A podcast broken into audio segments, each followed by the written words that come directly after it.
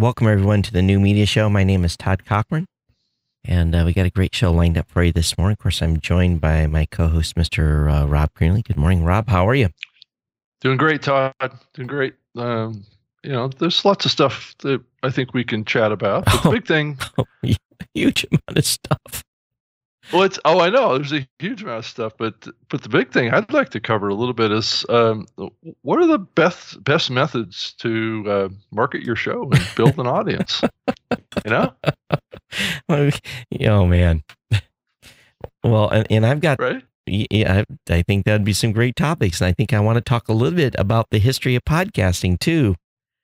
Just from Oh, yeah, yeah. has that whole topic come up? Here? it's it's it's continues to you know there was a basher on someone that's known in the space was just slamming the podcast ios app last week and then there was another guy that jumped in and he's he was just bemoaning apple and "Oh, why do we need them and they need to go away and they're not the only player and I, i'm just uh, it's there's frustration but you know i, I have to breathe and I want to answer and um and also I don't know I, I I've got my craw up a little bit in that um I'm seeing these like these huge opinion pieces that um I, I, I you know just certain things you know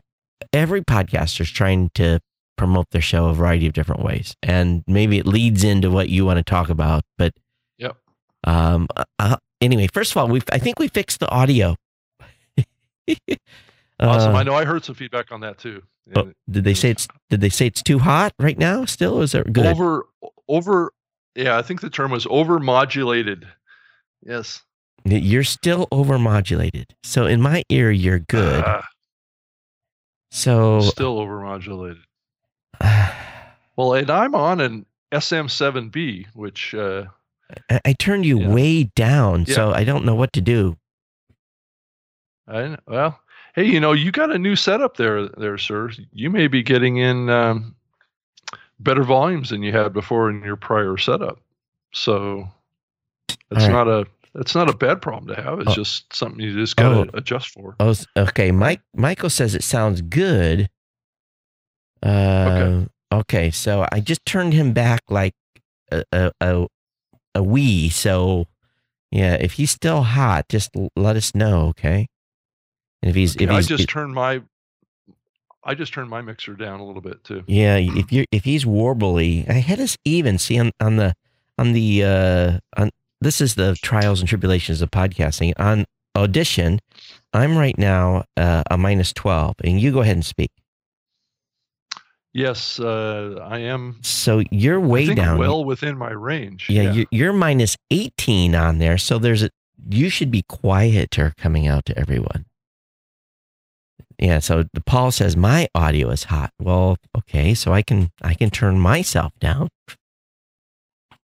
I I mean, Todd, as far as I'm hearing, you're you're sounding just right.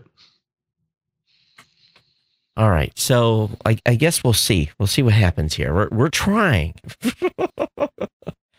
Todd sounds Yes. heavily compressed. See, everyone in the, that's been listening to my uh, recent shows, they've been raving, raving about the audio. I must have gotten 100 emails from listeners saying that the the audio, uh, they are, they said I sound the best I've ever sounded. So I, I don't know. I, but I'm not heavily compressed. Well. Todd, uh, you are well, you are running a a an audio compressor back yeah, there behind you, aren't you? but I never Yeah. changed. Those dials have never Have changed. never changed. The only change I made back there was I, I adjusted the EQ just a tiny bit on the on the mixer. So I, I don't know. Okay, it, it, you can hear us and we're not distorted. So yeah, success. see, and and Stefan says I sound compressed too. So I, I don't know what what to do. Maybe you know I, I don't know. I don't know. Okay. Okay, I thought we had it. I thought I had it. Thought I had it. Well, Todd, uh, from what I'm hearing in my earphones, you I, you sound great. Okay. So. Well, thanks. so let's as best as ever, Todd. As okay, best, best as as ever. ever. Oh, I, I- okay, that's reassuring. so let us let us continue. And uh, the thing is, the funny thing, nothing has changed in the audio chain. That's the crack up about this whole thing. So, okay, um, you have a whole new machine, don't you? well, the machine is the it's the same soft. It's well, the the streaming machine is brand new, yeah, but the but the rest of the chain is the same. So It's the same. yeah, who knows? Okay. So, Rob, uh, let's talk about promoting your podcast first, and then we can talk about the history of, of podcasting. Okay. So, fire it off. Fair enough. Well, you know, it's one of those things that is uh, a a reoccurring topic that I hear a lot um, from a lot of podcasters is how do I grow my audience? And and Todd, th- this really gets back to a long-standing conversation that we've had on this show. Is that one of the big challenges that this medium has is growing overall audience for the entire medium. So, um, you know, as more shows come online, uh, more new shows, I might say it a little differently, there's more pressure on every show to find an audience. And unless we're all effectively marketing our show to build an audience in our particular genre or section of uh, the potential listener base, then um, we may not grow as fast. And I, I guess um, that's the big challenge, and that's the opportunity with what we've been talking about with Android, um, and seeing that opportunity. I know with the show that I do for Spreaker, the Spreaker Live show, most of my audience uh, comes out of Android right now. Um, I'll be honest with you. I mean, it's um, and a, lot of the listening comes out of the Spreaker platform, which makes sense. It's a it's a show about Spreaker, um, but I'm seeing my strongest audience coming out of Android listeners right now, which is which is not necessarily 100% common out there, but but I think you know it never hurts for us to talk about kind of the latest ways of marketing your show, I guess, and and I I want to learn too because there's certainly techniques that people are coming up with all, all the time. I mean, back in the early days of the web and the internet, there were you know these search engines, right, that you had to kind of optimize for and kind of uh, actually do a little bit of hacking of your code and stuff to to be found? Are there hacks that podcasters should be doing out there now to grow their audience? I think todd that's the topic i want to throw out there and uh, i throw it also out to our audience too to give us feedback on that. Uh, what are the best techniques now? Is it twitter? Is it facebook? Is it um, just promoting the hell out of android? Um, todd what's your thought? I know you've done a lot of kind of podcast um, surveys and things like that and gotten feedback from the community but i guess it does at the end of the day it gets back to the basics also right? Well, you know, I've I've talked about this a lot this past year, and I presented at uh, the new media at, at Podcast Movement. I presented at uh, you know International Podcast Day, and and really, I, I think what it boils down to is is really th- uh, uh, three things, and it's really, and, and this is Todd's three things that you need to have. You need authority. You have to be the authority in your content strategy, and you have to build authority. Whatever you can do to be the person, the man, the woman, the entity, the guru, the subject matter expert, you have to be the authority. Number one. Number two, you got to build exposure. Okay, and the exposure can can t- mean book, radio, television, um, you know, meeting with uh, people within your industry, you know, so exposure, authority, and and finally, really engagement. And you have to have engagement within your show to get feedback and engagement with your audience and talking to your not it's not about your audience, and you know, so really, I, I think those three things have the stuff that I have used personally. Because without authority, no, no, you, what, you, why would people listen to you? Why why would people, Yeah. Rob, listen to you and I? We okay, we've been we assume in our parts we're authorities in the podcasting space. We've been around for God, we're the old guys, okay? So so we've got some authority. Exposure, what do we do? We talk about this show all over the place. We promote it and we try to engage the audience. And Well, so and we also go to trade shows and we go to conferences and expos and I mean, yeah, I mean, we're out there in touch with the podcast community very deeply, so uh, and I think that's that's what you need to bring to all your shows, all the shows. And again, you know that uh, building authority can be via blog, via book, via trade shows, via radio, via TV, via public speaking at events, connecting with companies, connecting with PR firms.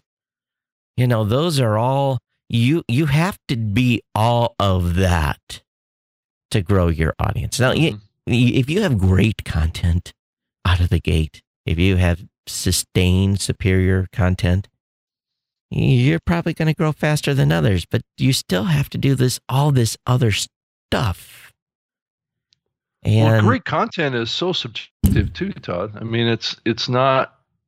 There's like this X factor that that that that exists with certain shows. Why does why do certain shows in the same genre scale to hundreds of thousands of listeners, where others in the same genre scale to a few hundred? I mean, I, I think if what you, are those differences? I think if you right? truly listen to those shows, you'll figure it out. And I think a big part of it is personalities.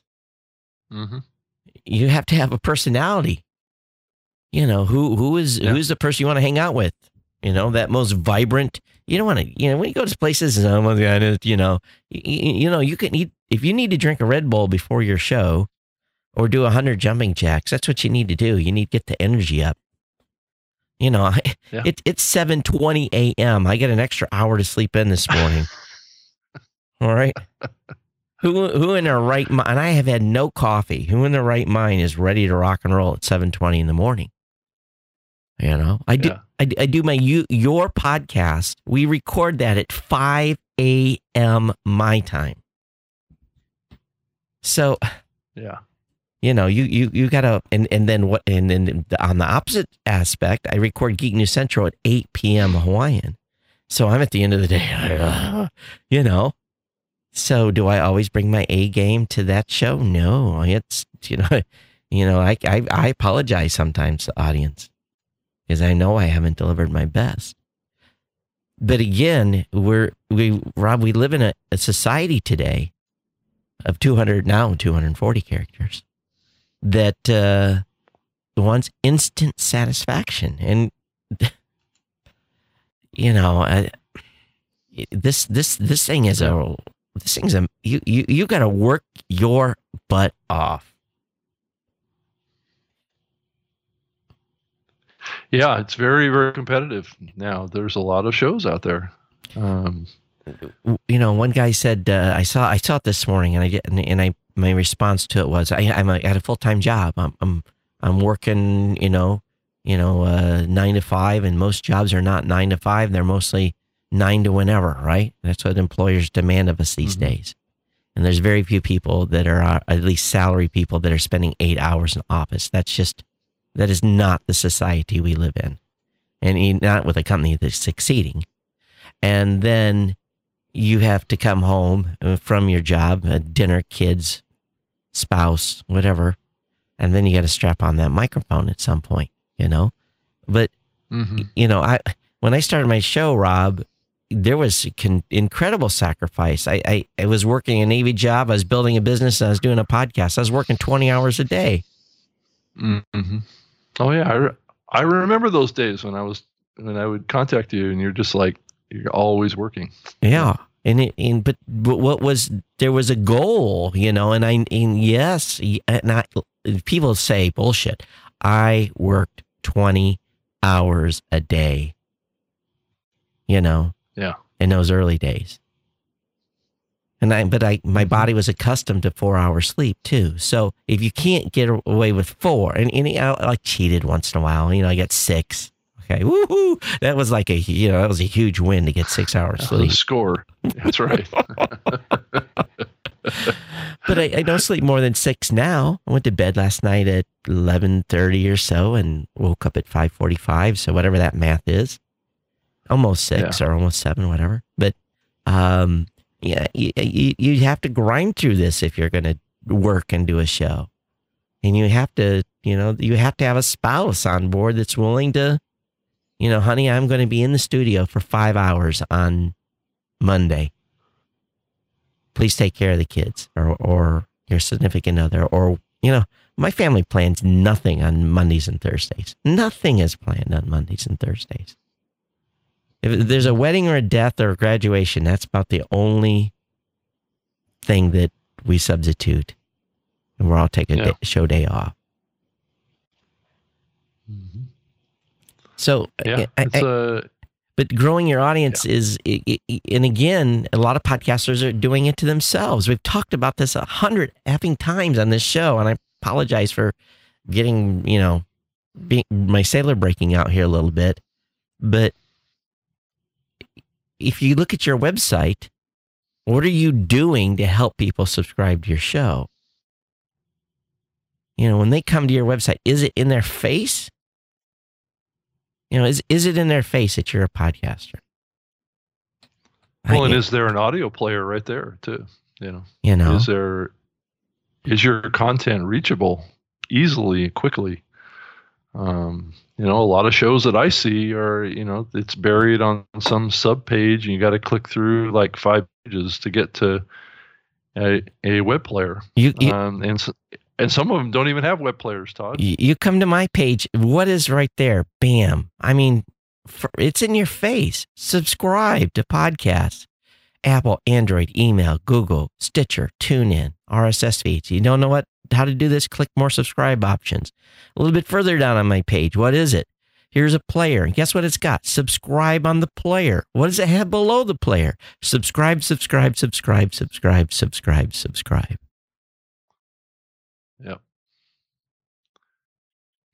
You know, Give people a way, a simple way to connect with your show. I think that's the key message here. I agree with you. you know, and if you, and, and, I'm, this is, you know, 15,000 pages that have, you know, this data on it. Has, you know, has that on there. So I- I think some podcasters do it to themselves when they're complaining about not being able to get more subscribers to their show. But you also have to drive people to your website too. That's true. That's know, again. I- okay, Rob, what did I say earlier? Blog, podcast, book, trade shows, radio, TV, speaking, connecting with companies and PR firms. if I'm on the radio, Todd, where can people reach you? Yeah, they can reach me at geeknewscentral.com. Subscribe to my podcast. I don't give an email.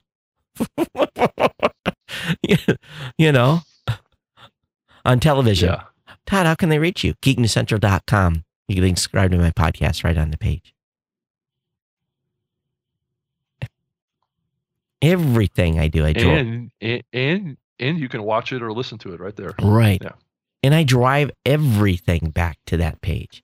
And yet people, well, you know, I don't need a blog.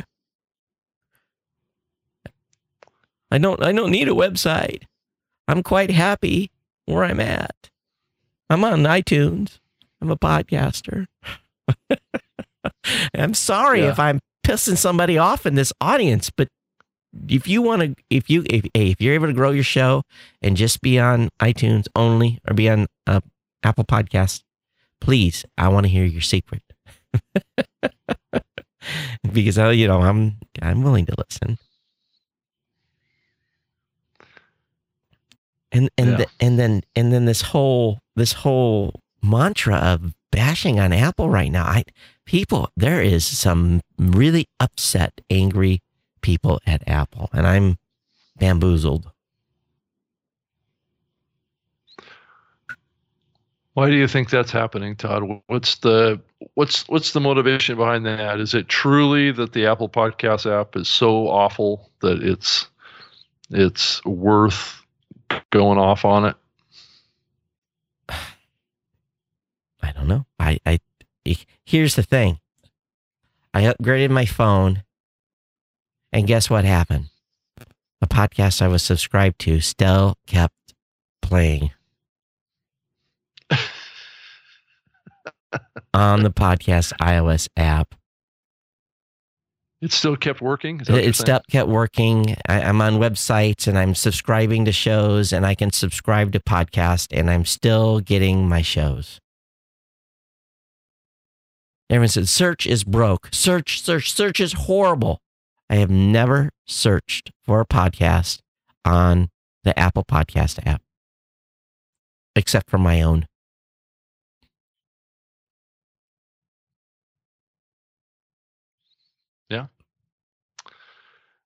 So I agree. I mean, uh, I, I mean, a lot of people say that search in in client apps is is not very good.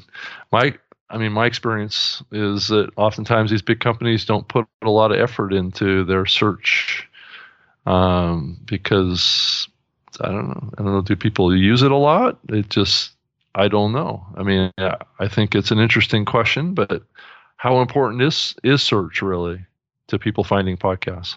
I think it it if you're offering links to your content off of your website and you're actually driving marketing to to your show where people are clicking on a on a link that goes directly to that show in the iTunes or Apple platform, then you, you don't need to do a search. So, you know, that's that that's kind of my thought.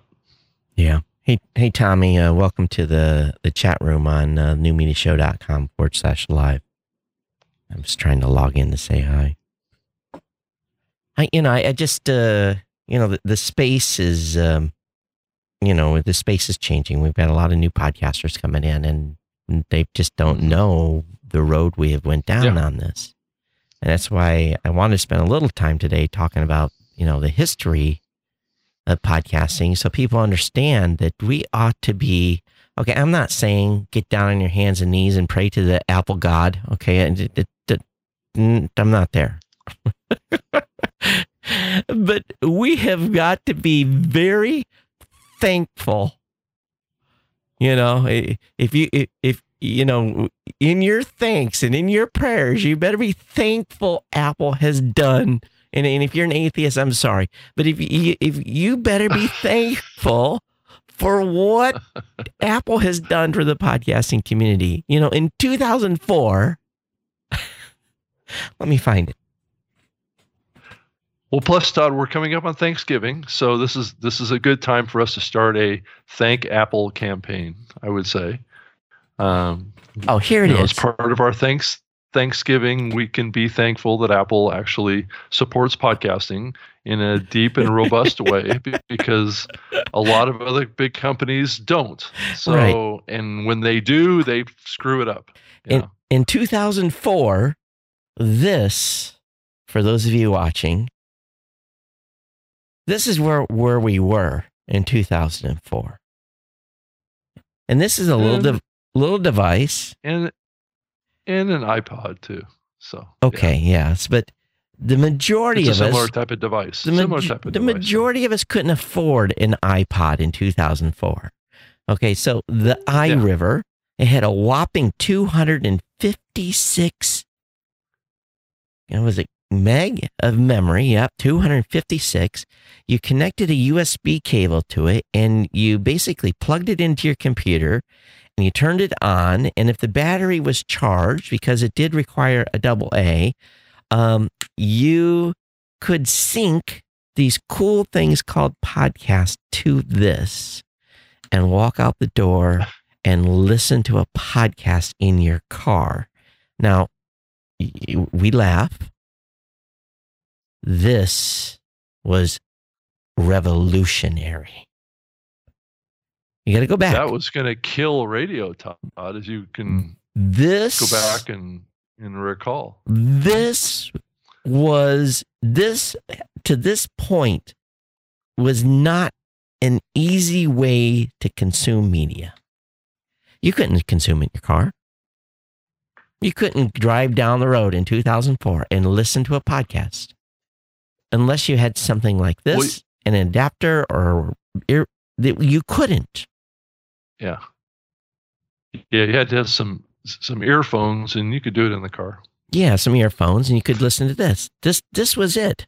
So when I walked, and I, and here in Hawaii, I've, I've got a nice had a nice commute at the time. When I got in my car and I could listen to the daily source code on this device and not listen to AM FM radio, I get chills Yeah. thinking about it. Yeah. So that was 2004 to July, June, June, July of 2005.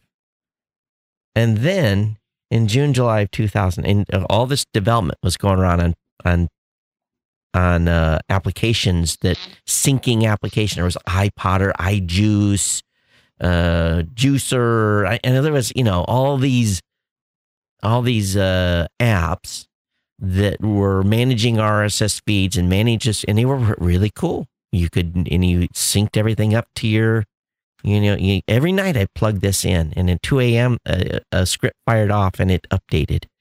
And uh, I get all the latest shows. But in June, July of 2005, when Apple brought podcasting into iTunes, and then the iPod could be still physically wired synced through iTunes. What happened when that happened, Rob? Well, the the medium started to grow. That's that. That's when it started to lift off, and there was a lot of attention and a lot of um, interest. Um, there was a lot of lot of focus on it back then. A lot of media coverage, a lot of hype. I mean, a lot of it was kind of early early expectation setting that probably wasn't based in a lot of reality because there wasn't a lot of people listening yet. But the medium was getting a lot of attention. On the front page of Wired magazine, and um, you know, back in that time, Todd, in that time, 2005, 2006, I was already starting to work on on mobile phone distribution of podcasting. Um, so that kind of stuff was starting to kick off. I, I used to work for a company called Melodio Melodio Mobilecast, and we made Java apps for uh, RAZR. Uh, Now this was pre-smartphone type of stuff. I mean, it was before the the iPhone came out, um, and because pod, podcasting was on smart or limited capability Limited, phones Yeah. early on in medium and even prior to that um, there were other kind of precursor platforms that, that, that were out there with podcasting type functionality even microsoft had a platform that was called sync and go um, that worked with pocket pc devices so you had the ability to synchronize now granted it wasn't an open platform it was limited to only 13 content providers but that was that started back in 2003 So, so the, and went to up till till about 2005. So there's this technology of doing it to mobile devices was had has been around for a very long time. but um, like you, the But key word Apple you said, was the one that yeah limited content partners. That was a word there you said. Yes. and it wasn't built on an open standard. Right. So which is what Apple embraced. Apple embraced an open um, standard protocol, RSS 2.0, and that was originally created by Dave Winer, and he added the enclosure tag to blog RSS, and and that that enclosure tag was never intended for podcasting. It was just something that the RSS2 spec was added there, so there could be other media types, whether it be PDFs or Word documents or text files or images or whatever you wanted to put in that that enclosure tag um, could be used. So podcasting was not even envisioned when Dave Winer uh, put that into RSS. But you know, the hack that him and Adam came up with, primarily Adam, and getting the syncing Yeah, to start. Adam did. You know that Yep. that was, and so you know here was. In, I I put this into perspective. A couple of years into the podcasting space, I went to a conference because I'm thinking this time I'm, I'm all about distribution, right? I want to get distribution. So I went to this over the top conference where there was a bunch of, and I've told this story a hundred times, where there was a bunch of uh, folks from Time Warner and all these, you know, multi mega billion dollar companies that uh, have the control of the TV channels. And you know, I am up there kind of stupidly asking a question. What what does it take to get a, you know, a channel on your guys' uh, system? And it's like you know, a million dollars, two years, and lots of lawyers, and because I thought it'd be cool. Let's get podcast on TV, right? And uh, Yep. so you know, some form of that has happened recently, mostly video podcast or videos. But you know, I I, I just so when when when Apple did that, it was a true inflection point, and, and it and it it hurt the space a little bit actually because some of the innovation stopped because it just become easy. It just did it on Apple. So that's one of the big reasons why Apple basically obtained this mega uh, foothold is that when the you know later on when the iPhone launched, it was just embedded and easy and of course, then they put the podcast app as native, and it did become more easy. Um, and and and I'm truly, truly believe the ability to one click subscribe was the most brilliant thing that Apple ever did, and it, it really changed the space completely. With you having the the iTunes link on your site and be able to click that and subscribe in iTunes early on, then later on subscribe in the podcast iOS app. Yep. Owned it. Owned it. So, you know, that's why we introduced one click subscribe on Android. It's not as clean, but it still gives the same functionality. And I don't want to start pitching that again because I've talked about that enough on this show. And if you don't use it, good. don't complain about your Android users. Good. There'll be more listeners for me, Yeah, right? don't good. Don't please don't implement it. Don't. Yeah, I, I don't want you to. Especially if you're a tech show, please, if it's on your website, take it off. why not? Todd, right? you're you're done promoting it as a as, you know now it's like take the reverse psychology. Yeah, I've got that. say, It's okay. do it. Go ahead. No, it. It's horrible. It's It's hor- horrible. It'll it's the never wor- work for you. It's the worst user. It's you know you, you don't want people subscribing to your show. You just don't. You know why, why why would you give people an opportunity to subscribe? So it's you know just forget it. No, well, Todd, didn't you know nobody's subscribing anymore? They're just going to click Oh, play. Of right? course, of course, we're just actively playing. Wrong, you know. So, so when, downloads are bad, Todd. Eh, didn't you, didn't you get the memo?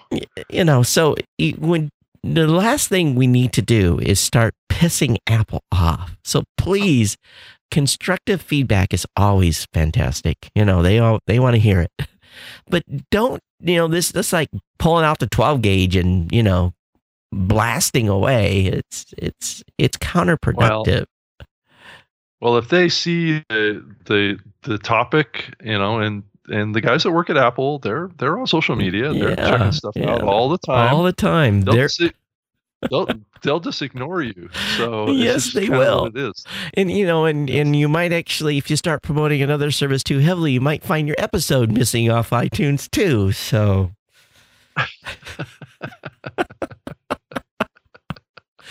you know, so Oh well. What do you expect, right? yeah, you know, but uh, there's There- there's here, here's the thing I that drives me crazy too is that you do what you want. There's no rules. There's no rules. I'm not Time Warner. I'm not Spectrum. I don't tell you how much bandwidth you can consume. I, I you know, it, it, it's your show. You do whatever you want. It's true. It's true. You can you can Yeah. t- you say you don't know what you're talking about. Go away. And I'm fine with that. That- because that's the beauty. That's the thing. That's where we could where we this this is where this all changed it. This iRiver, this little 256 meg piece of junk audio player that I was frustrated I could only load like four podcasts on every day. It- it- you know, it it it it it it allowed me to put my middle finger up at the man. You know, when I put when I put solar on my roof, Rob.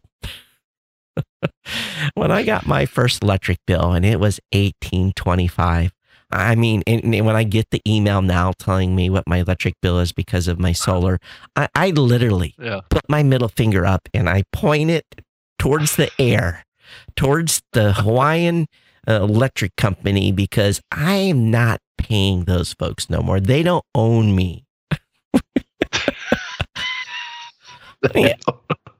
It's true. It's Yeah. like taking, taking, Uh, it's so empowering to take things back. Yeah. Yeah, it is. And that's what really podcasting has been all about is is taking taking it back, taking media back and giving it to the people. Yeah. So, It's leveled it's leveled the playing field and I think what Todd you, you and I get frustrated at is is the the efforts and the acceptance on on the part of many out there of of the big media taking our power away again. it's never going to So- happen. never going to Yeah. happen. It's just like the Second Amendment. Don't take my guns. Don't take my podcast.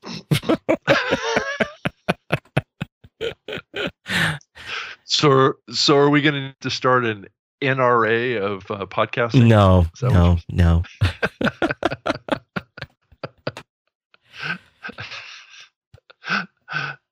But it's it, it's Yeah. true though. We you know we they can't they can't they can't take it away. The genie's out of the bottle, you know, and everyone can have a voice. That's the beauty of it. But you know, if you want to have a voice and you want, or if you have a voice and you're doing a podcast and you want to be successful, and your show's not growing the way it is, I got four let five letters G R I N D grind. You got to do the grind. and I, if you're doing the podcast to build, you know, and for me, I don't do that. I do the show for me. I love my audience, but I still do the show for me. Yeah, sure. Well, it it keeps you on the cutting edge of whatever topic that you're covering. Yeah. it's the same. It's the same motivation that I had very early days with doing the podcasts that I have done. Is I'm I do it so I can learn, And you know, and it's just a way to share with others You what know, you learned. and I- I, I swear I would never start using this word, but I'm, I'm liking it more and more because I, I was triggered last night by a post that uh, Robbie made in a couple of communities talking about, you know, posting fake videos to uh, Facebook. And, uh, oh yeah, and, and, and just in how it's hurting his, uh, you know, social presence. And it's just, it was this book of information. And I'm, and I'm just like, distribution, any distribution is good. I know no one is going to listen to an hour podcast on Facebook. They may watch. We got people watching right now. Okay. But when I post my show and I put the two minute sampler up with a promotion to go to my page, and because of YouTube's, uh, I mean, Facebook's, uh, um, you know, not allowing MP3s and you have to convert it to MP4 and you have to go through minutia to get it up on there. It's because it's the only way to do it that, that Facebook allows. Um, you know, don't poo poo that. That's just a great way to promote that there's a new episode. I and again, what do I do? I send them back to the mothership. You know, and oh, it's you know those are being downranked, and yeah, eh, whatever. We're we're not we're not the Russians putting up fake news. We're podcasters putting up announcements about our shows to our listeners who are following us on Facebook. and I'll I'll be one of the first to. Well, I think Todd, you'd probably appreciate this. Um, I, I I don't know that the social media platforms are really all that effective at uh, driving listeners to your show. I think you got to do it other ways. Uh, it's just one. It's just one way you can connect with a certain yeah, one. certain segment of your potential listener base, but you know you can't be too reliant on Twitter or Facebook or any of these platforms to drive listeners to your show. I think you know you still have to be there, but that doesn't mean that you solely count on them as a way to drive audience. Because I, I just don't think it's that effective. Because I mean, it needs to be the content needs to be appropriate to to whatever medium it is, and those are different mediums than podcasting. Those are scroll through fast, check the headlines, find something that that that connects with you very quickly, and you move on. And a lot, a lot of people miss half of the stuff that gets posted to social media, or probably 80, 90% of what gets posted to Facebook. So you may not even see it. Yeah, at least Um, ninety percent. if I want to Yeah. see what people are saying, I go to their profile page. You know, I, I don't I don't uh, count on the news feed to feed me info. So I you know people that I follow, podcasters, Yeah. YouTubers, I go to their I go to their profile page and look at their post. Yeah. You know, that's what that friends list is for. So Yep. I- It's just I- I, just think that uh, um, you, there's there's more to this whole podcasting thing than just re- you know strapping on a mic. You know, it's but you know I, I, I it depends on how you start, Rob. You know, a lot of these folks they just start on like SoundCloud, and that's where they're at. You know, people were freaking out last night. SoundCloud had a little bit of an outage, and their media went down for a few hours, and um, you know, and they don't they don't understand these sometimes glitches happen, and they were you know screaming at the top of their lungs, "You took my media down! You copyright infringement!" It wasn't. They just had a technical issue for a short period, and um, and you know we've had stuff happen in the past, and and it's you know you automatically, you know, you have to be there and be responsive. But I I, I don't. I think you just we just have a, a different group of podcasters today, and I, I respect them. That's fine. You know, if they just want to do a show and have it, uh, at, you know, whatever location, that's cool. I'm I'm cool with that. You know, but don't cry about your numbers. Yeah. Get out there and do what it takes to to build your numbers. And sadly, it's, it's one it, it's one episode at a time, one listener at a time. Unfortunately. yeah, and sadly, some shows will never grow, and I, it's just maybe doesn't resonate. You know. Yeah. And, know, and Yep. you may, it, and I don't. I if we could figure out that dynamic and why that happens, you know. Yeah. Well, Todd, that's a lot of the reason why you need to do the show for you as a podcaster. Right.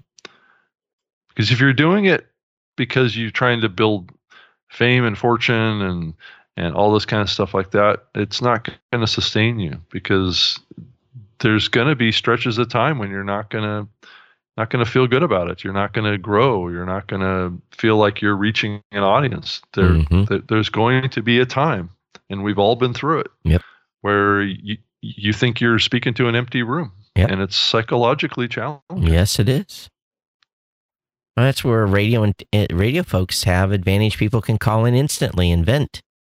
You know, so you know if you're running against up against that psychological impact where no one's listening, well, maybe maybe you need to go against set a, set account of Orbit Spreaker and do something live. Try a few episodes over there. Doing you know, you know, there's lots of ways Shake to, it up a little to bit, shake right? it up. Yep, to shake it up. Why did Do I something different. why did I start video? It was something different. The audio was the audio. I wanted to try something new. You know, that's why did I? I didn't need to spend you know all this money to do that. I could have just kept doing the audio podcast. Yeah, but a lot of people like to watch. Mm. A lot of people like to listen. A lot of people like to read. Exactly. So, yeah, that's the key key message. Now, granted, if you're too busy or you, you just don't have time to do all that, well, you you do what you can. You know, you do as much as you can to to reach potential listeners, hmm and maybe you need really really niche with your show if you're starting out uh, small, um, and and really just focus in on a target market, I, I, um, and try and reach those people. there remains in the space three distinct categories of podcasters. It's been this way since the start. There's ones that are having fun doing a show, hanging out with their buds, girlfriends, Yeah. and just doing a show to do a show. And they're having a good time doing it. They're not worried about making money. If people listen, great. If that's cool. And that's a big portion of the podcasting space, a big portion Yeah. of it, more than half. And a lot of that todd and a lot of that community gets bashed by the by the, the higher level podcasters and i i don't know why they feel like they need to do that i think um, God bless you know them. that They- hob- they're they're they are the that hobbyist podcaster right yep. so they they're they're my bread and butter. You know that that group right there. Number two, second group is the and I kind of would put myself, my personal podcast in that middle group. I do a show. I, I want to make money. Um, it is, uh, I respond to emails from advertisers the same day. Um, you know, that is my, my personal show. That's kind of where I'm at. I'm that middle level, you know, and I enjoy doing my show and it is a business. I do expect to try to make money with it. Then there's a third, and that's that top tier group that is like they're full time. They're that's all they do is their podcast. They have a production company. I mean, they have assistants. They have personal assistants. Uh, you know, so there's really those three levels, and um, and all of them struggle with the same exact thing, same thing. So, you know, it, it doesn't matter what you know what you're out for for the show. You know, if you want to build a business around a podcast, hey, guess what? Knock yourself out. Strap on the big boy pants. Well, not even that. Just, just you know, you you're going to have to work very, very hard. I know. That's what I mean. I mean, it's it's nothing that's easy to do. And I don't want to scare new people to starting a the large show. show. This Yeah. this thing can be very rewarding. There can be uh you know the entire time I've been doing podcasts, Rob, in the 13 years I've been doing podcasts, there was one one episode one episode that has made the entire 13 years worth it. I would do the whole thing over again for that one episode. Now when my when my dad died on the anniversary of my 200th show and I sent a a short three minute podcast out saying the podcast was canceled. This is what happened. I'll see you in 10 days. And didn't take my laptop with me uh, for going back and taking care of the arrangements and everything. When I come back and I had three, almost 3,000 emails of condolences from my audience, that single episode made, I think back to that often and knowing that sometimes you feel like you're talking to an empty room, but in reality, you are You're not. you're not.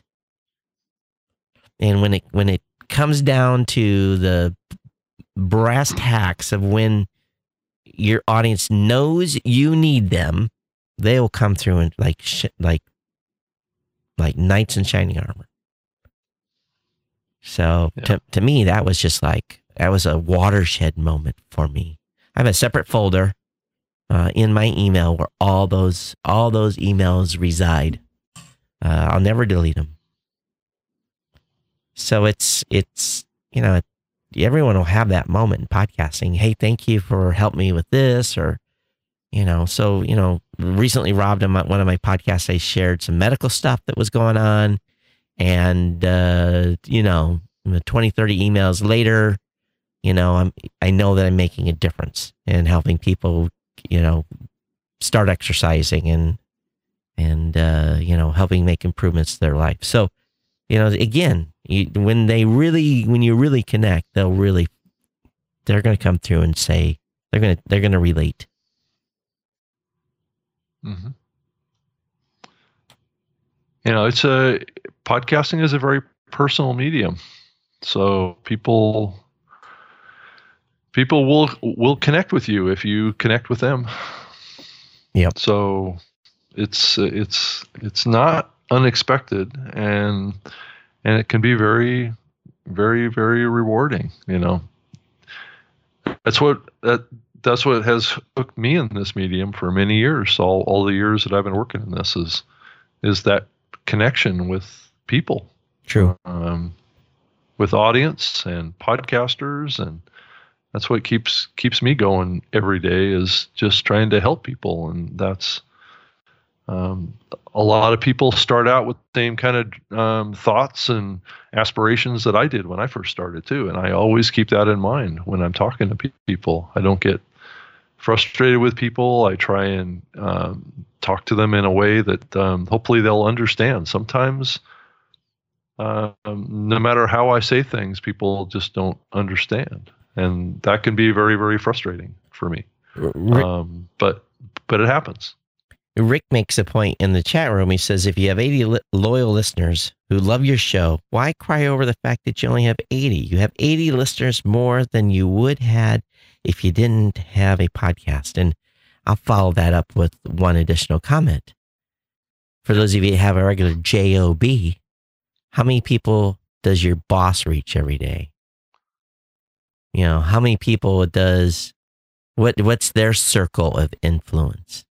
And for most folks working in small businesses, you, your boss, if you're if, if you're not the boss, your boss doesn't have influence over 80 people. You do.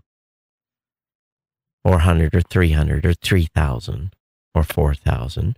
So if you think about that from an influence standpoint, think about the responsibility we have as podcasters to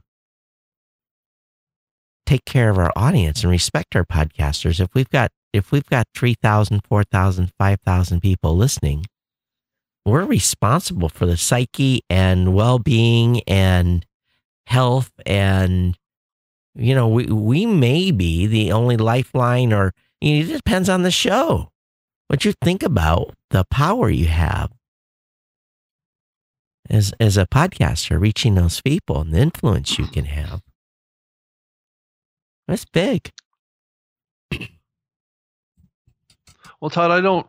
I try not to think of it as some sort of um, there's power there. I well, guess I'm, it's. I, I shouldn't say power. I'm saying those. I mean, and that's we have a responsibility. Okay because, yeah, exactly. You're you're trying to just point out that you have a responsibility there. And right. and and with responsibility does come power. I mean you have the, the, ability to influence and have an impact on other people and you need to take that seriously. And that's that's where that you know that, that power comes from is right. the is the responsibility that you have to um, to add value to those listeners. They're they're investing their time in doing something or listening to you or whatever or trying to start a podcast.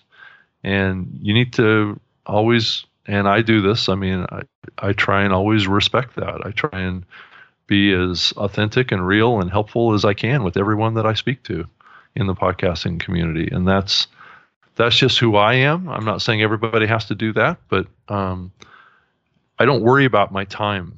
I worry about how how much value i bring and that's that's why frauds in podcasting are smelled out so easy. Because you're right there in their head and they're listening to you. You're like, is this guy real? Yeah. You know? You have to be real in this medium. You can't be it, a, a, a, phony and a fraud. You can't be a poser. Well, not at all. Rick says there's a fourth level too, and those are uh, podcast created supplemental to support content for a company's product or service. I kind of put them in category two, but you're right, Rick. It's kind of uh, it could be considered a separate category. And uh, Michael says nobody listens to the boss by choice.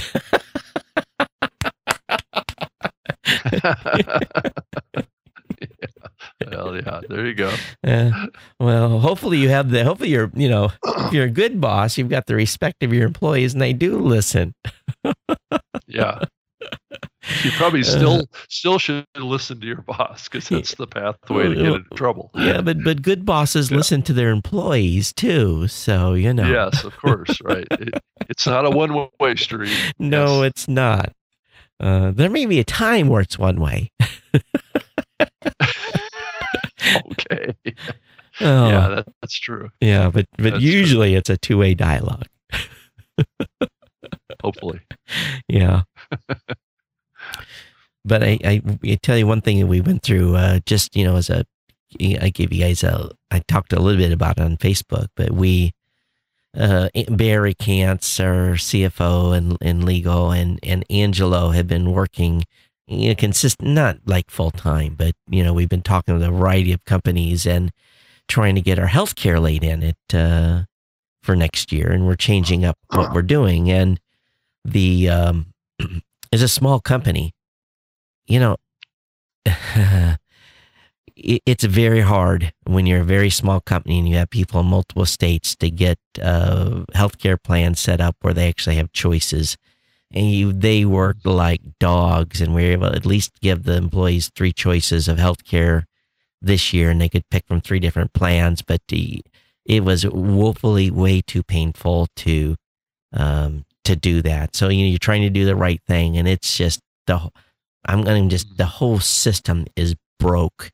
Um, if you're a big company, yeah, you know, you, it's it's easy, but if you're a small company, it's it's very yeah. very difficult. And our average uh, average, gr- you know, the gross amount that's going to cost um, between the you know the, the share we do a share uh, with our employees. We do uh, 75 25, uh, where we pick up 75% of the bill, um, is uh, about $7,000 is the, um, is the average. Uh, of course, each age group is a little different, but about $7,000 an employee is about the average cost for, for healthcare that we, we were able to, and actually that's, um, that's up a lot. So it's, um, yeah, it's it's just broke.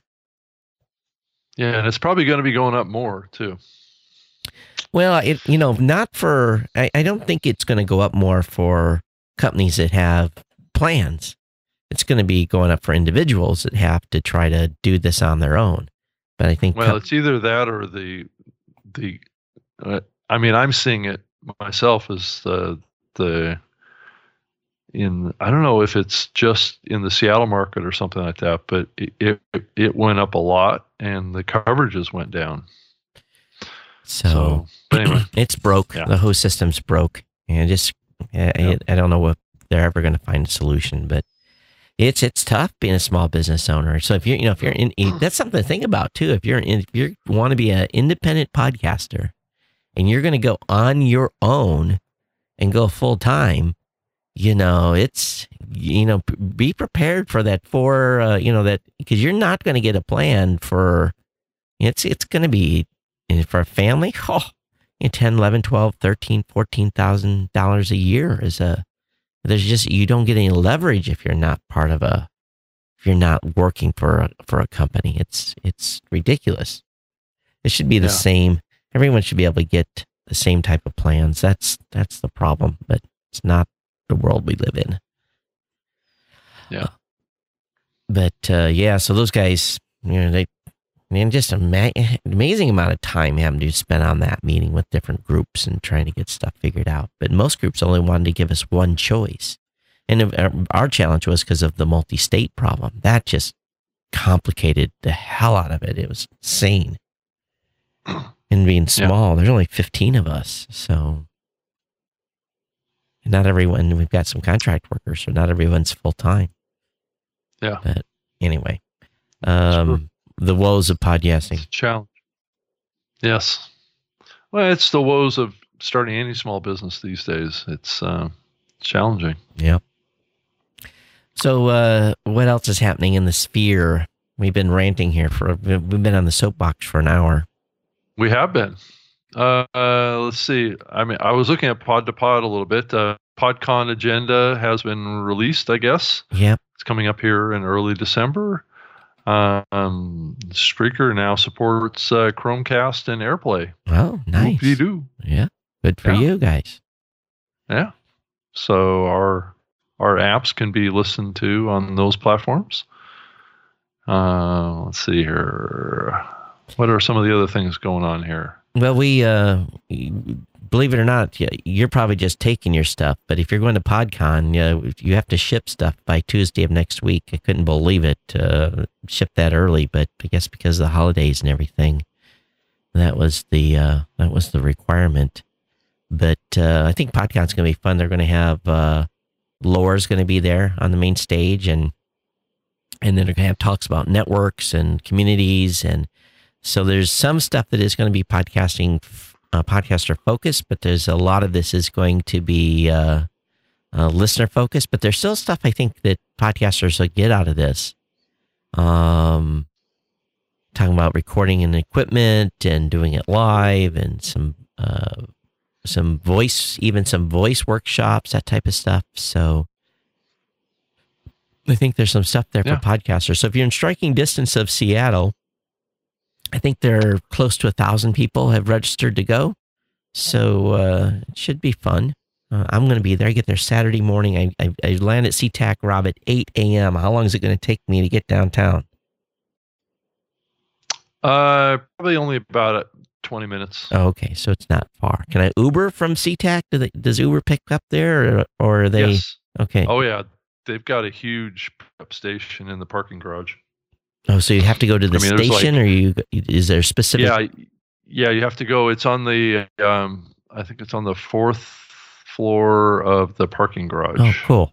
It's just, it's got, it's like a, it's like a parade of Priuses.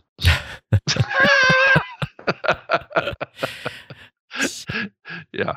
So I'll I'll uh, drop my bags at the desk and uh, go to the conference, I guess. So hopefully I don't stink too bad after uh, flying all night.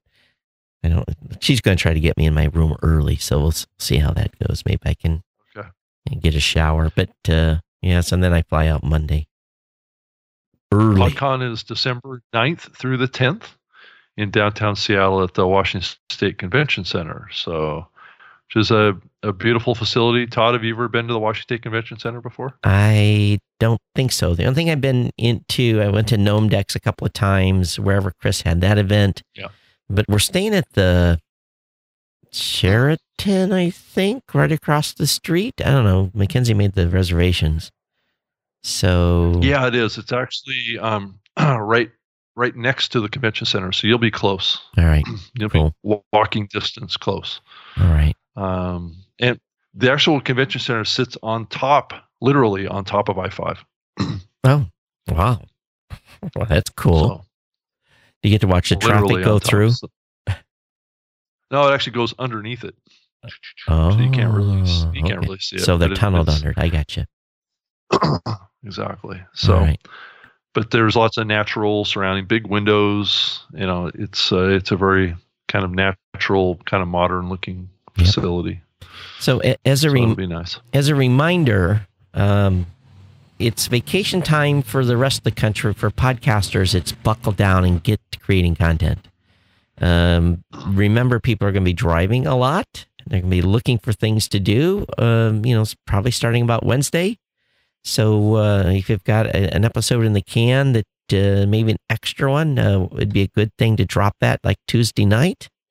Um, you might get some extra listens out of your out of your audience. And then, of course, for the holidays, the uh, week leading to Christmas, and then the really the six weeks following Christmas is uh, is the number one time to gain new listeners to your podcast, new subscribers, because everyone's got new shiny brand new devices that Santa Claus has brought. And they're and oftentimes they're also off work. They've got time to relax, sitting around the lazy boy, got the fireplace running. They can check for some uh, you know, check for some new podcasts to listen to. So it's not the time to slouch off. I hate to tell you this. If you're planning on taking a break, that's a mistake. Yes. Buckle down, get it done. And if you, if you have a show that you can put some shows in the can and release them later, maybe this is the time to do four or five ahead. And I don't normally do that, and I, I can't do that personally. So, Tom, I noticed that there's an article in Pod to Pod right now talking about facing your podcasting fears. Oh. Let Are there podcasting fears? let me look at this. Brandcasting.com. Fa- facing your podcasting fears. Hmm. So it says here uh, fear of starting a podcast, the fear of rejection, the fear of failure, or the fear of the unknown. Ooh. So, anyone that's over at brandcasting.com, who's that player by? I'm looking at this player and I'm trying to figure out who uh, who makes this player. I have no idea. Yeah, it's it's nice. It's clean. Um, it is very clean. Yeah. I probably just gave a plug to a competitor, but it's okay. So uh gotta give credit where credit's due when you see stuff. Um so he's talking about uh some tactics to get to help people get through it that we didn't really go into I, I guess you'll have to listen to the episode, but there's it, the way he writes his show notes is very difficult. You know, here's the thing about the web too, and let, let me just bring this up for those of you watching. So it it's just he's got like this huge article, and I understand this is good, but give me some bullet points. yeah. Well, or or or put some quotes in there that are large. Yeah. Yeah, I do this on my yeah on my blog. If you go to robgreenlee.com, uh, you can see what I do with my blog posts too, because you got to grab people's attention. Yeah, It this can't just be a wall of words. Yeah, because you know this is good for Google, and I'm sure he's got good ranking here on this page. But I need some, like, okay, why do I want to read this to begin with? So, yeah, Yeah. I mean, it's good good that he has some photographs Yeah. in there. yeah, Um, but that's it's you know it's got to be something that pulls you in.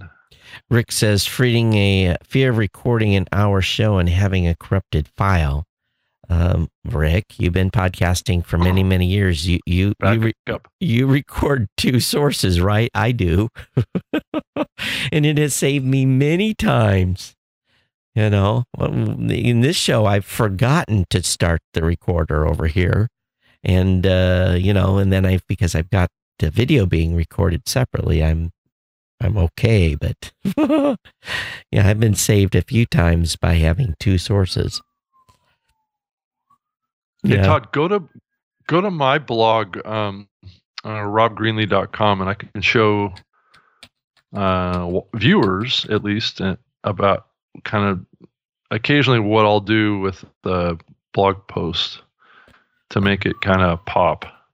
Okay. So here you go. Um, We get a, So once you kind of, I mean, I mean, you can see it right there, right out of the gate. But keep going down, and okay, so you start like this post here.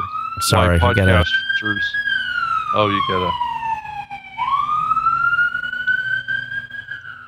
okay. Wow. Wow, Todd, you got a lot of stuff going on there. Yeah. Okay, very unusual. So, okay.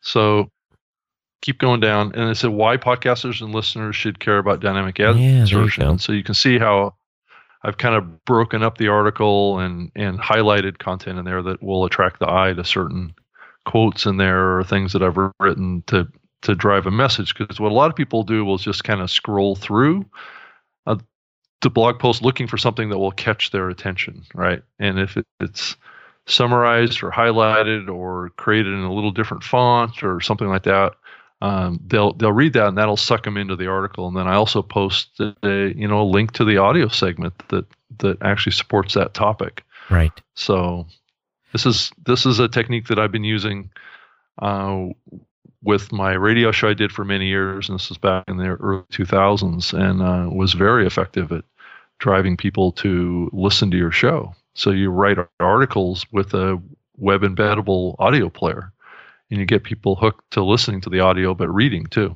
So Boy, Rob, look at that awful audio player there. I'm not just kidding. I know, isn't that terrible? I know it's it's just you know it need it really needs to be worked on. Todd. Actually, your guys' player's nice too. So I'm just teasing. I know, I know, I know you are. But so, you know, I, I guess the, you know, we've kind of talked a little bit today already about, uh, you know, basically the, what do you do to grow your show? And, you know, this kind of falls into that same mantra here, you know, and here's the things, you know, things you can do on your website. Um, you know, and because my show is a news show, you know, my approach is uh, really a lot different because you know, my goal is, is I, I've about so many topics um, I want them to be able to come in very quickly and, and find the topics. So, you know, my strategy has always been to just give them uh, talking points. I, I, I go through and link to Yeah. every article. I just, you know, it's they're quick there for them, easy to find. I have a little bit of dialogue at the beginning of the of the episode, but you know, this because I do a news show. This is why this is how I It's format all your links. yeah, all my links to everything that I've covered. So, and I do something else with these. That's important. I have these as um, Google will impact you if you're doing this if you don't link these the right way. And um, I actually do these as no follows because it looks like I put a spam list in here. Um, yeah, that's that could be considered to be a link Link farm, or- yeah.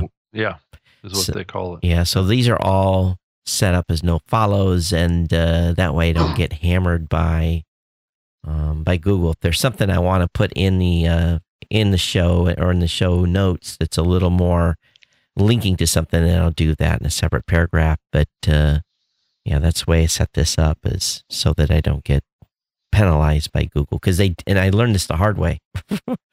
they did penalize me, and I had to go through and fix all that to to get some of my ranking back.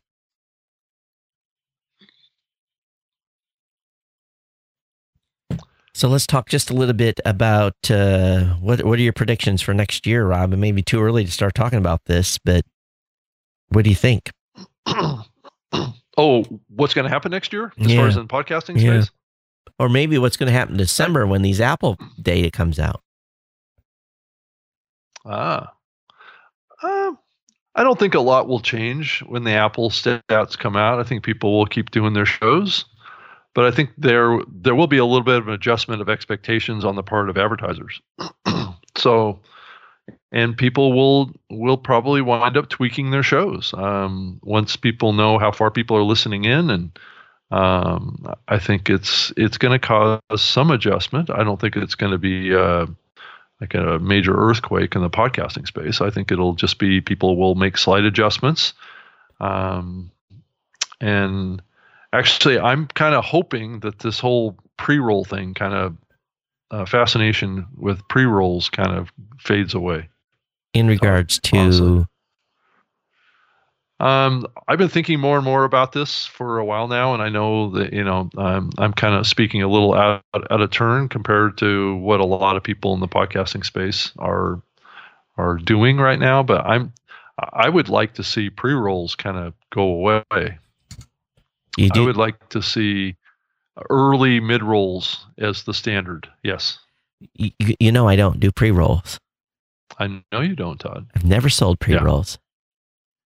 Rolls. wow, what did it? I didn't convince you on that. What what made you think about that? Oh no, no. I've always I've always felt that. I just have gone gone along with what's been going on for a long time. I mean, I I didn't use you know on my radio show I did for six years. I didn't have pre rolls. That was ridiculous. I all only did mid roll host reads. That's the only thing I ever did. It's like putting a stop sign in front of your content. I mean, there's lots of people that come in and will just click the player, listen to 30 seconds of your show, and what's the first thing they hear? They hear an ad, right? It's not gonna. It's that's not how you scale or grow your show. We need to figure out a Um, way to only give pre rolls to existing subscribers and new people that listen to your show don't get bombarded with an ad. Yeah, yeah. I mean, that's probably a better compromise because I guess where I'm, I I have an objection to it is trying to attract new listeners. Yeah. Um, what's their first experience that they have with your show when they click the play button? You don't want it to be an ad. So this is how I Right. start. This is how I start my show, and uh, this is how I take care of the sponsor at the beginning. I said, "This is Geek News Central. My name is Todd Cochrane. The stories that lead today's show are, and I have four leaders." And then Yep. I say, plus all the news of the day. And then I say, I want to welcome you to episode 1240 of the Geek News Central podcast for Monday, November 13th. The show is sponsored in part by GoDaddy.com and listeners like you. Great deals from GoDaddy can be found at geeknewscentral.com forward slash GoDaddy. And then I go into the show. That's how I do my intro by giving the sponsor a plug at the beginning without being disruptive. I think that's a much much better flow. I, I know that there's another model that's out there too. Leo Laporte does this too. Where at the very very beginning of his show, he, he does just really kind of like um, billboard type brand mentions of the sponsors of his show. Yep. And that's and, and then he moves into the content. You know, I, you know that's you know probably okay. You know, but um, but I think as we get into this era of highly competitive marketplace for listeners. I think uh, that's the best strategy uh, is to have a early mid roll mention of your sponsor or or do your host read like w- within the first probably in, within the first two minutes of your show. Um, but don't make it the first thing. You know, if you listen to my Spreaker Live show, I I do um, main topics right at the top of my show. Uh, just quick mention what the main topics of the show are, and then I play my intro music, and then I introduce the audience. So it's almost like this teaser at the beginning. This is what I'm going to talk about really quickly, like in five seconds, and then I start the show. Uh, you know, it it helps that listener decide if they're going to continue listening or not. Um, and that's that's up to them, not up to me to force an ad on them. Yeah, I just um, it, it pre's not going to go away. Those that want to do it can. You know? No, it's not. And and and I'll be honest with you, Spreaker does pre-roll ad insertions right now, uh, but I'm trying to encourage the the team to to, to move towards early mid-roll insertions. So it's so. some shows are doing pre, pre, mid, mid, mid, mid, mid, post, post. You know, so. that's right. And I yeah, and I had, right. I heard a little birdie tell me that a certain network is sold out. Their inventory is they have no inventory. It's sold completely out. So um, that's good. Big big network or yeah. upstart network or uh, a, a, New York okay. network is sold out, completely sold out. And wow. uh, you couldn't For buy how long? Uh, a long time. You can't buy an ad in a show if you wanted to. Wow. Yeah. Okay. Also, what, hey, let's talk. Uh, Tom Webster posted something on uh, the Podcast Movement Facebook page. It was a link to a Pandora article talking about uh, Pandora stock went up when someone mentioned that. Oh yeah, I saw that. That uh, they may, or podcasting would be a good fit for Pandora, and of course I had to add. Uh, yeah. Had to add my notification, basically saying. Uh, okay, no no audio platform has successfully integrated podcasting yet, and of course, I was told I was being poo pooing them, but uh, yeah, Pandora. Well, no, you said no no um, music platform. Music platform, yeah. So has been successful in launching podcasts, which is true. So this was short of iTunes, but yeah, that's that's that that's a little bit of a different example. Yeah, so Pandora stock zooms higher as analyst identifies podcast potential. Let's see if I can get this screen here. Four, five, six. I'm still remembering what numbers I'm on. Um, shares of Pandora jumped over 4% on Thursday. BMO Capital Markets says Pandora move to grow non music content such as podcasts could be key in reversing this year's steady stock price decline. The firm says Pandora's change to its business models are being underappreciated. So, are they actually doing some podcasts? They've done a few, right? But nothing big. Well, th- they are they are reaching out to the community. Um, I have spoken to Pandora. So, are they so, are they doing onesie have, twosies again, just like Spotify, or? Well, I think it's still a little early to to talk too much about what they're doing or what yeah. they might do. Mm. Um, but it's, uh, I would say that they they are seeing what you know a renewed interest on the part of Spotify, and this is a little bit of a reaction to that. I would say. Eighteen months ago, what was the exact words from Pandora? We will never, we will never put podcast on Pandora's platform. I've never heard that, Todd. Yes, they made I've that. talking to. I've been talking to Pandora for representatives of Pandora for probably a good. All right, let me Google. Four years now. Go, four years now. Let me go Google my email here. and, well, that may be what they put out publicly. I don't know, but but um, my, my my conversations with them and Tim Westergren, who was the founder of Pandora. Um, um, has said in a podcast, no joke, that that Pandora would eventually have podcasts. Oh, he said that probably six years ago. Huh. Okay, here is okay. So it goes back a little bit further. So my email was uh, November 19th, 2013. So four years ago. And uh, that was their response then. We will never put podcast in Pandora. So, so it's, it's been a while. Who was that that gave that quote? Uh, I won't say on the show, but there was. It, okay. I don't know. I'll have to Google and see if that person's still even at there. Probably not. yeah. But that was November 19th, 2013. Okay. But I think that there was a certain amount of resistance on their part. Um, the the feeling that I had was that they thought that uh, if there would be spoken word content like that, um, that it, it, would be music related. Um, was always the comment that I had heard.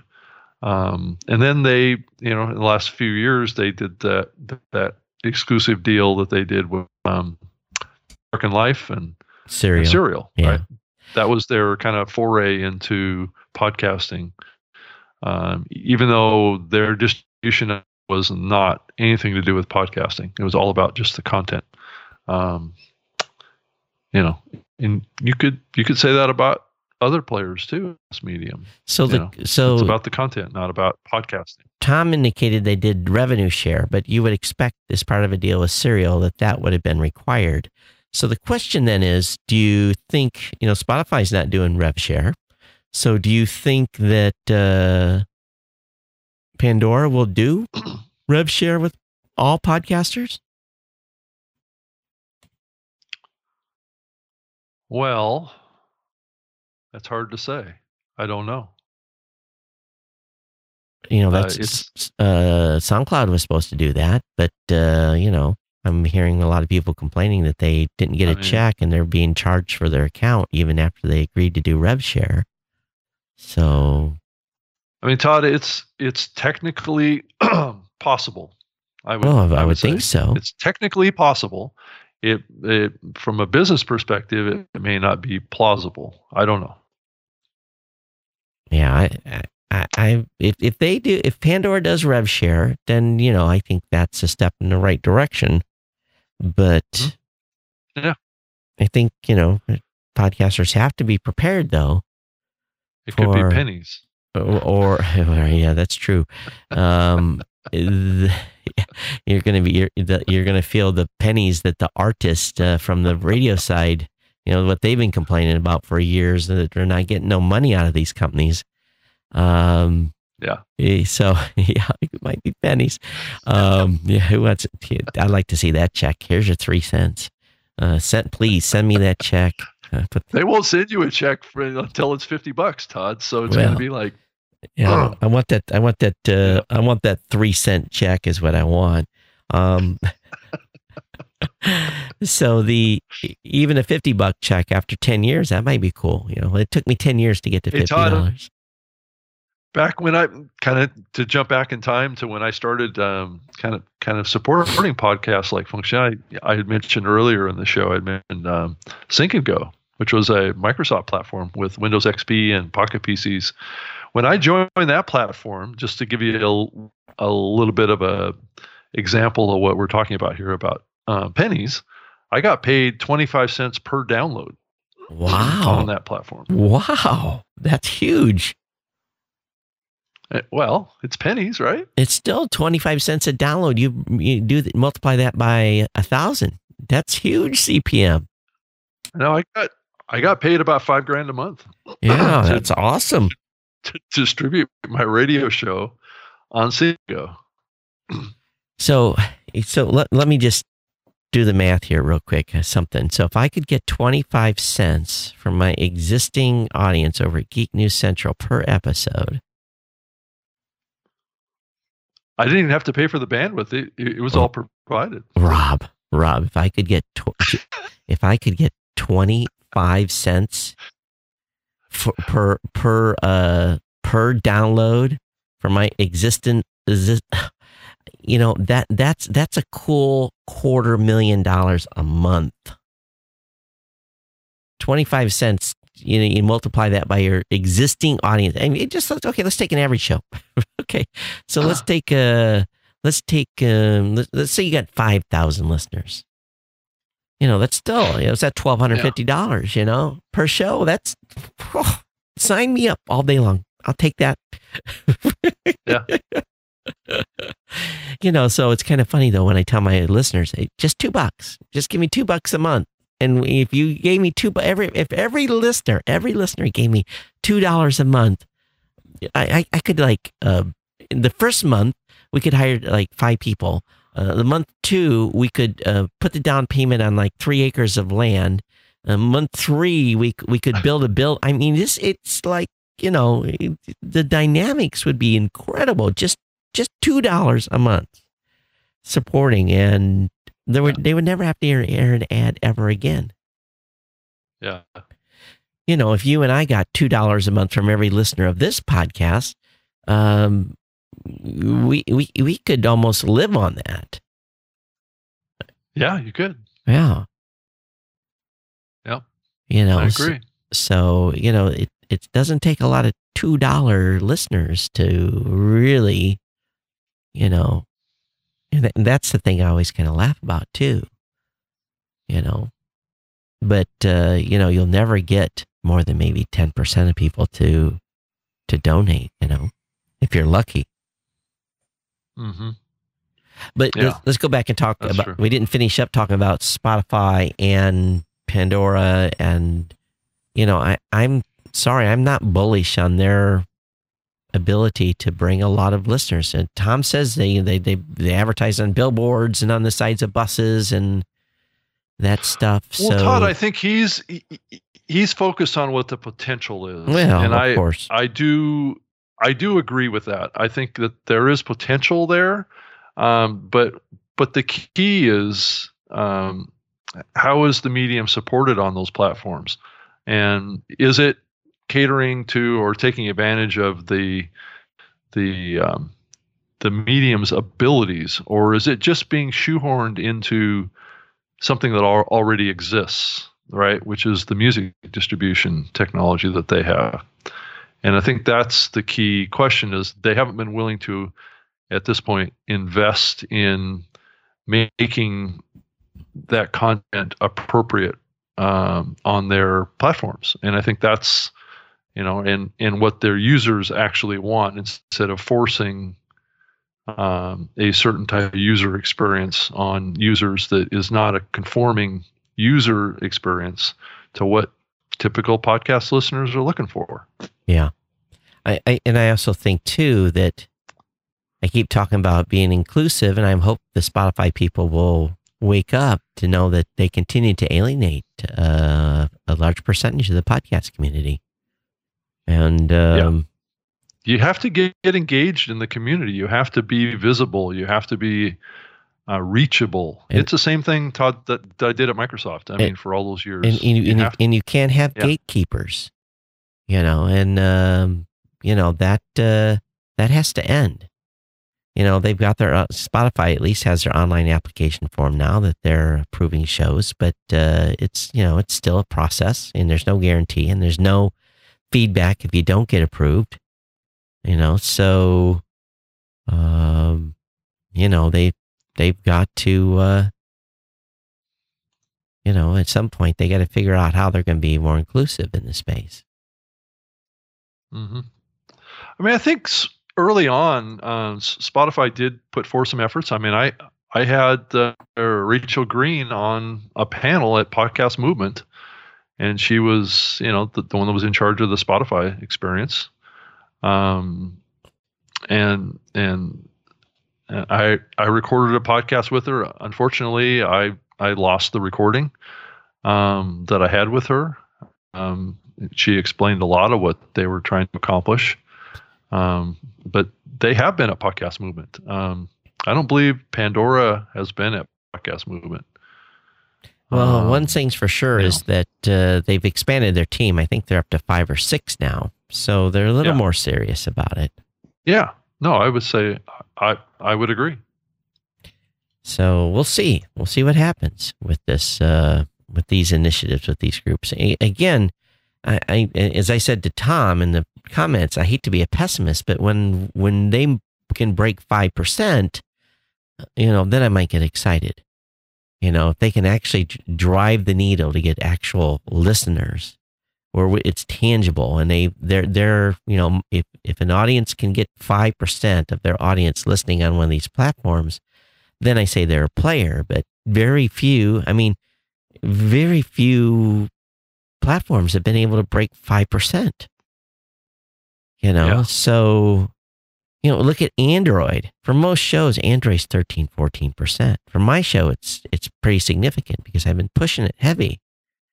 But, you know, if you if you've got half of the mobile force, half of the world's mobile phones, and you only got 13% of them listening to podcasts, then how does how does Spotify and Pandora get to 5%? And are they bringing new listeners? Is it 5% of new listeners? Mm-hmm. You know, if they can do that, then that's saying something. But if they, if they, if it remains, you know, in the, in the, in a, in the, not even the nosebleed area, down in the, the sub basement, you know, it's, I don't know. I, I, I remain a pessimist. Sorry. I, I hope they yeah. listen, but you know, I, I, I don't know if they do. I really don't. Yeah, yeah it's hard to say. Um, yeah, Todd, I was trying to find a link to to show you that that sync and go thing. Um, so, by the, the way, any, any of you that ha- are doing blogs, any of you that have blogs or doing uh, podcast shows, you need to start asking these hard questions of these groups. You need to start publicly asking when are you going to become inclusive? When are you going to open up? When are you going? What's your policy on revenue share? You need, we need to start publicly asking these questions of these companies. And you be nice about it. Yeah, don't bash them. Just, no, just be just give them constructive feedback yeah, in, on in, what they need to do. They need to hear because I don't think even today they understand. I don't think they understand the dynamics of the podcasting space. I really don't think they do. I might be wrong. But we need to start talking to them and asking questions respectfully and hopefully they'll answer.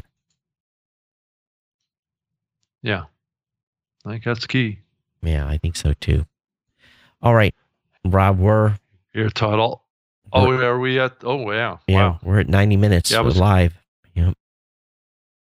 I I was going to send you a link to that that sync and go thing, but I've got a uh, interview in about 20 minutes with a student that's doing his. Uh, I think he's doing a his master's degree dissertation a dissertation on podcasting. So it's either his master's degree or something for uh, undergraduate. I don't know, but I, am doing an interview with him here in about uh, 20 minutes on that. So that should be fun to, uh, talk to someone that's been studying podcasting that maybe isn't necessarily a podcaster. No, that would be, yeah. I, I occasionally have those kind of um, calls too, where people are doing like a paper at a school or something like that. Um, yeah, so Todd, I just sent you that link. Okay. So also the New York Times Magazine, uh, I talked to them earlier in the week. They're they're looking at uh, the growth of political podcast, and so expect a article to come out in the New York Times Magazine, not the New York Times. So there is a difference. Um, that talks about this. So, uh, is that like a slide-in edition in the I, I, in the newspaper though? I'm, I don't subscribe to the New York Times. I don't know. I would assume so. Yeah. Um. But, yeah, I would think so. Yeah, but they, they called us because we had been quoted in a Vice article in April about the same topic, and they wanted updated numbers. So, and of course, their deadline was like in ten minutes, and I you know had to make Angelo scramble to and luckily, he's starting to keep all those scripts. so we just all had to do is paste it in the command line, and it went blah. You know, it gave him the information. So, Todd, I, that uh, link is probably there with you, and it's a page that was written by um, Jake uh, uh, Ludington. Oh, uh, really? That has a bunch of screenshots. of the platform. All right, let me load this up. This this we're going back in the time machine, huh? So here's the here's the power of a blog that the article was written actually it was released in 2008 but it has like Yeah. he, he may have updated it so let me see here Yeah, because the whole platform was shut down um, in 2005. oh my god that that's like looking at oh rob yeah there's the partners uh, CNBC, NPR, MSNBC, Today Show, Nightly News, CBS Market Watch, Weekly Golf. Yeah, well, those are all just like you know uh, indie podcasts, right? well, I mean, uh, Todd, I was on this list too. It's just uh, you can't see my show Oh. listing there because uh, the list was longer than this. right. But I mean, uh, Rob, you work there were a couple of shows in there. There was Ken Ken Radio World Tech Roundup. Yeah. That was a an online audio show podcast. But yeah, it was a licensing deal. look at how many That's what it was. look at how many screens you had to to, to describe this. no wonder it didn't have any adoption. Well, it actually had about uh, actually it had about three million users. Really? Wow. They missed they missed their calling. They should have opened it. They they could have. Little did they know they could have owned the space. Yeah, they actually started this in uh, 2003. Yeah. So that, and then they shut it down right after podcasting started. After I screamed at them, just add more content providers. I think that what they didn't want to do was have to add uh, more content providers and pay them 25 cents per download. right. Uh, sign me up for that. I could have retired five years ago. exactly. That's probably that, that, that's probably the real reason they shut it down. It was starting to get popular. If there's anyone out So- there that w- is willing to do a deal with me where they'll even just, yeah, we'll take 15 cents. 15 cents a download. Um, hey, be happy to talk to you all day long. I'll sign that contract with you the, in about two hours after I receive it. Um, we just want uh, guaranteed revenue for three years. You know. so, Uh, oh, Todd, yeah. always pitching, aren't Of, you? of course, that's a pitch they'll never get responded to. All right, so everyone, thanks for being here. We gotta run. I'm. You can reach me, Todd, at uh, blubrry.com or on Twitter at Geek News. Rob, I can be reached uh, rob at Spreaker.com or rob at robgreenlee.com. And that's with two E's. And, and, uh, and on, on Twitter at Rob Greenlee. It's a great place to reach out to me and let me know what you're thinking. so are we? Uh, are we doing a show post Turkey Day, or are you going to be out and about, or what's the plan? Post Turkey Day, I'm I'm game with doing, Okay. doing a show on the 25th. Sure. All right, I'm uh, Black Friday. I'm shopping right here in this chair. I'm like, or maybe maybe in, on the Oh. couch. I'm not. I don't do Black Friday. I do Black. Fr- I do Black Monday on Black Friday. Okay. So you're not going to go down and get trampled to death at the front of a store. No, no, I'm not going to stand in Walmart line five hours for a for a underpriced, underpowered junk TV that they only have ten of. No, I'm not. I'm not going to do that. Smart man. Yeah. Yeah, I'm not either. All right. And, and if you are out there and doing it, hey, here's one thing I am looking for. I'm looking for the Super Nintendo, the the SNES, the little mini one, the the package that's come out. If anyone sees one, buy two. I'm good for it. Now, if, if ten of you say that you've bought them for me, I'm that's fine too. We'll put them on eBay and we'll make money together. But if anyone sees a Nintendo Super NES, bu- I mean, grab two if they let you grab two, because I, I haven't been able to score one yet, and I feel I'm going to be out and a, down and out. But um, yeah, if you score one, I'm I'm good for it. Just uh, just email me. I'll pay for shipping and everything. But all right, everyone, thanks for being here. We'll see. Uh, we'll see you next week on the on the new media show. Everyone, take care. Bye bye. Okay. Bye.